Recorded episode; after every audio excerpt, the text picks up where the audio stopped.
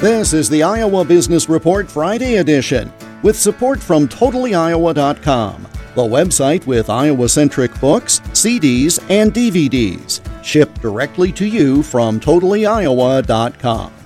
It has become commonplace. Congress faces a deadline or else a partial government shutdown will take place.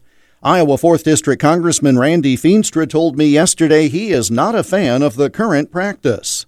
It just seems like every three months we just kick the can down the road. Well, I'm tired of it. I'm sick of it. We've had multiple CRs since last September. We just got to get our fiscal house in order. We have $34 trillion in debt. We have an unsecured border. We've got to do our job instead of just punting. I'm done. I want us to come to the table and get this figured out. There's supposed to be a continuing resolution this week. I'm going to be a no. I mean, I, I just think we can't continue down this road to pacify everybody and say, oh, you know, let's just create another three month opportunity to do it later. No, let's not do it later. Let's get it done. That's what I'm working on right now. We punted before Christmas and said, hey, let's just wait till after Christmas. Let's do it after Christmas. Well, you can continue to do that. It doesn't get anything done.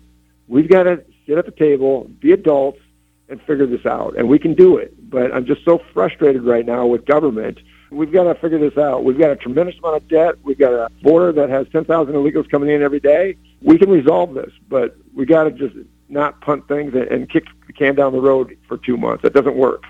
The federal budget year began October 1st of last year, meaning this is the fourth month of the fiscal year and still no full year spending plan.